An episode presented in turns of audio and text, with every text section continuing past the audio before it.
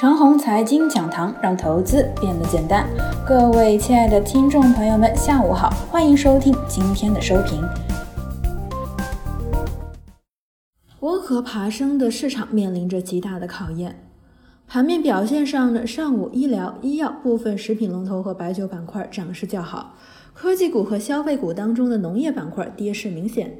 到了午后呢，上午强势上涨的消费股熄火，逐级回落。于是啊，同时科技股和农业板块继续杀跌。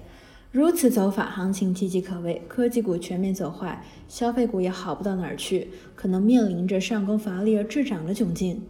这两个月的时间呢，指数为温和的爬升势，具备一定的上涨趋势。趋势线呢为四月二日、四月二十八日的点位连线。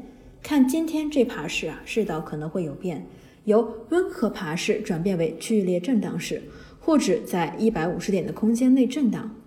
特别的说明一下，温和爬升式结束之后，有可能转为下跌趋势。不过指数毕竟啊只有两千八百多点，并没有多大的下跌空间，所以啊形成下跌趋势的概率很小。温和爬升式本来就很难操作，如果进入剧烈震荡时啊，操作会更加的困难。今天这一天呢，将考验温和爬升式的上升趋势线。接下来几天，这条上升趋势线能不能够守住呢？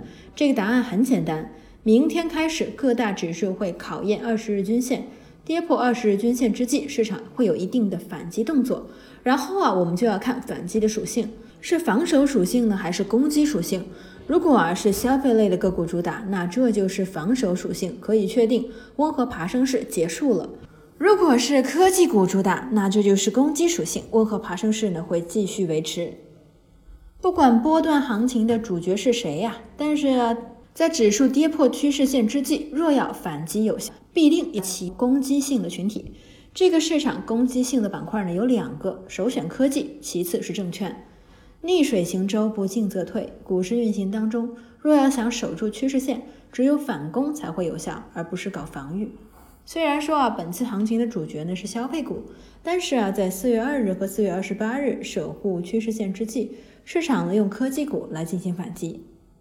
如果指数在跌破二十日均线的反击动作当中，你没有看到攻击属性，那就减仓吧，清仓两个月，等七到八月份再战。一旦进入两个月的剧烈震荡时，若没有好的意志力啊，持股就是受罪。